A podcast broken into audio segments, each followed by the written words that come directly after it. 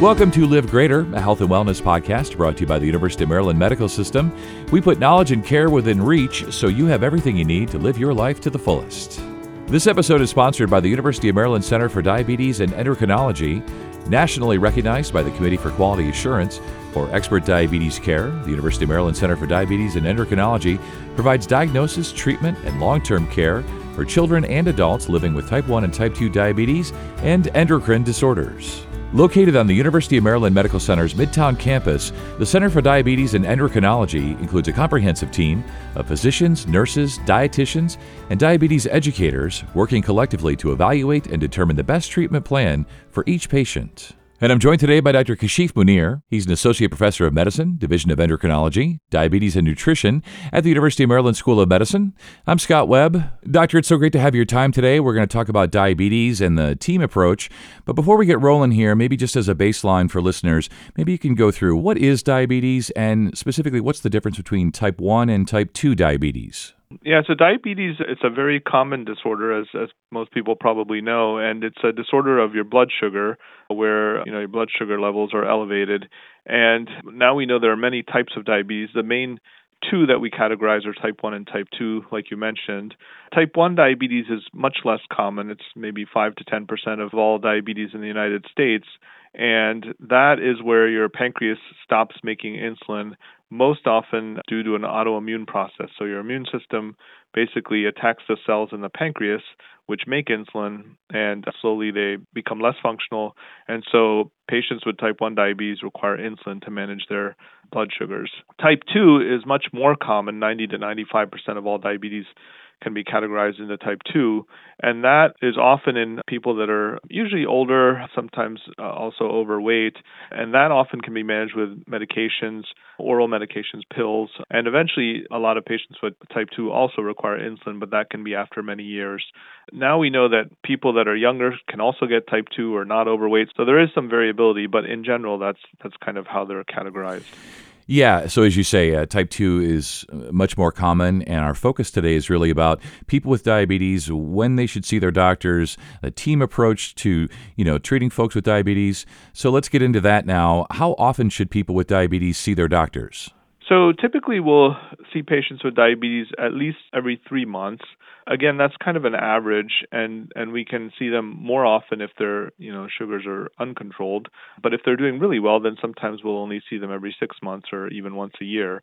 But in general, it's every three months. And one of the main reasons is one of the tests we use called hemoglobin A1C.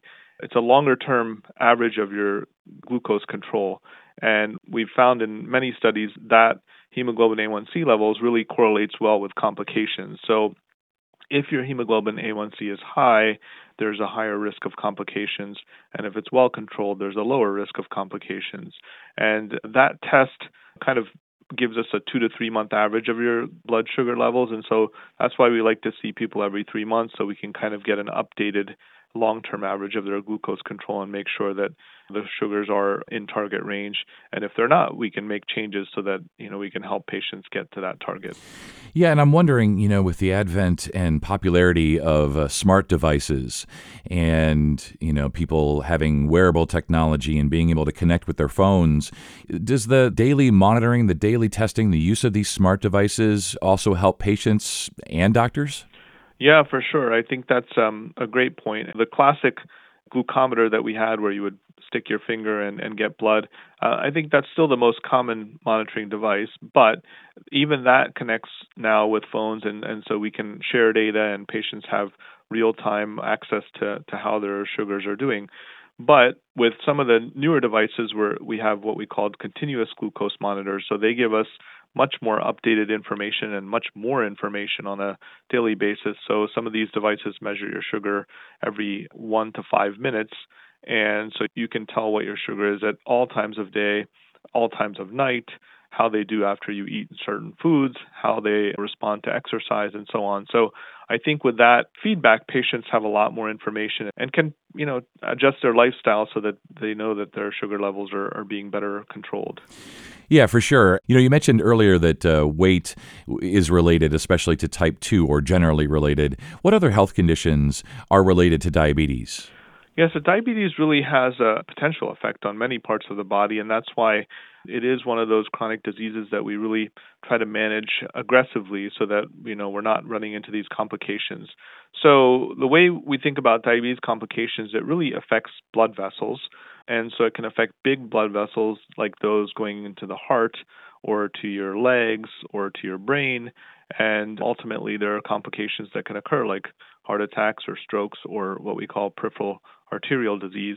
And then it can also affect smaller blood vessels like those in the back of the eye or uh, in the kidney or um, the ones going to the nerve endings. And so that can cause different complications such as vision loss or kidney disease, chronic kidney disease, and what we call neuropathy. So patients can sometimes get numbness or pain in their feet and sometimes this can lead to not feeling things when you step on them and ulceration and, and, and complications with your limbs and uh, ultimately sometimes amputation even. So it is, you know, a condition that's associated with a lot of different organ systems and has a lot of potential complications. The good news is that if we do control things well, we really can lower those risks significantly. And so, you know, a lot of it is controlling the blood sugar, but we also realize diabetes is a syndrome. And so things like blood pressure and cholesterol levels are also very important.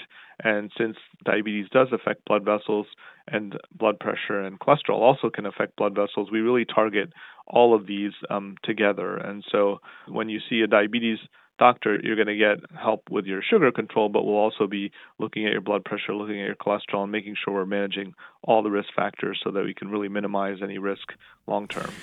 Yeah, and you mentioned uh, that it's a syndrome and there's a lot of concerns uh, beyond just blood sugar. So when we think about the team approach from primary through diabetes doctors, you know, why is it important for providers to coordinate that care for diabetes patients?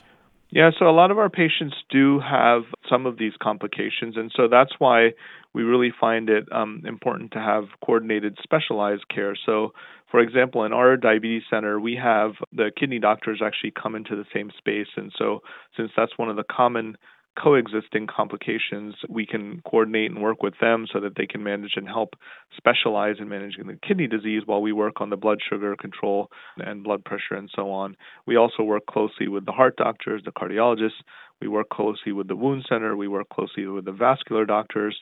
We also know diabetes is associated with something called fatty liver disease. So some of our patients end up having liver issues. So it's really a condition that affects so many different parts of the body and so many different specialists may need to get involved. So our goal is to really provide that coordinated care so you have expertise in all of these areas as you need it. And some people with diabetes don't have any of these complications, so I don't want to scare everyone, but it's one of those things that, you know, if if you need the care, we have the specialists to kind of help manage that part of it and then we work together as a team to make sure that all the different areas are being addressed to the best ability that that we can. And we work with the patients too.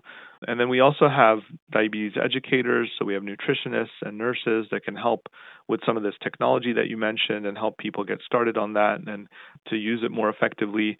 We can actually download all of that data when, you know, patients come in and some of that we can actually even do from home. So as you stated, if a patient notices that their glucose levels might be running a little bit high or low or a little off, sometimes we can share that data right online. We can look at it and, and help address that even from the patient's home.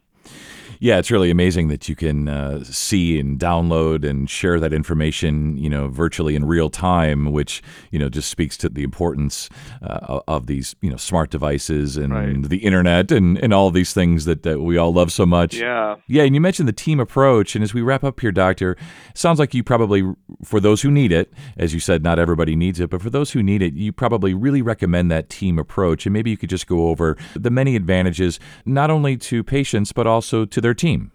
Yeah, so I think, you know, a lot of this is communication and a lot of it is education. So I think the team approach really helps with that part of it. So, like I was saying, if, if somebody has other coexisting diseases or, or complications from diabetes, we feel like taking that team approach so that patients are getting the best care to address each of those issues. And then as providers, I think, as you mentioned as well, it's great because we can communicate You know, a lot of these specialties are co-located in the same location, and then we share our electronic records so we can communicate electronically as well, and, and it really helps keep everybody on the same page. So, for example, the kidney doctors may address blood pressure, but we may address it too. The heart doctor may address it too. So sometimes you you have a lot of different people that have some overlapping expertise, and if people are doing it without coordination and communication, you might run into a problem. And I've seen it before where patients are on multiple medications, which may be in the same class. And so they really shouldn't be taking these things together. Or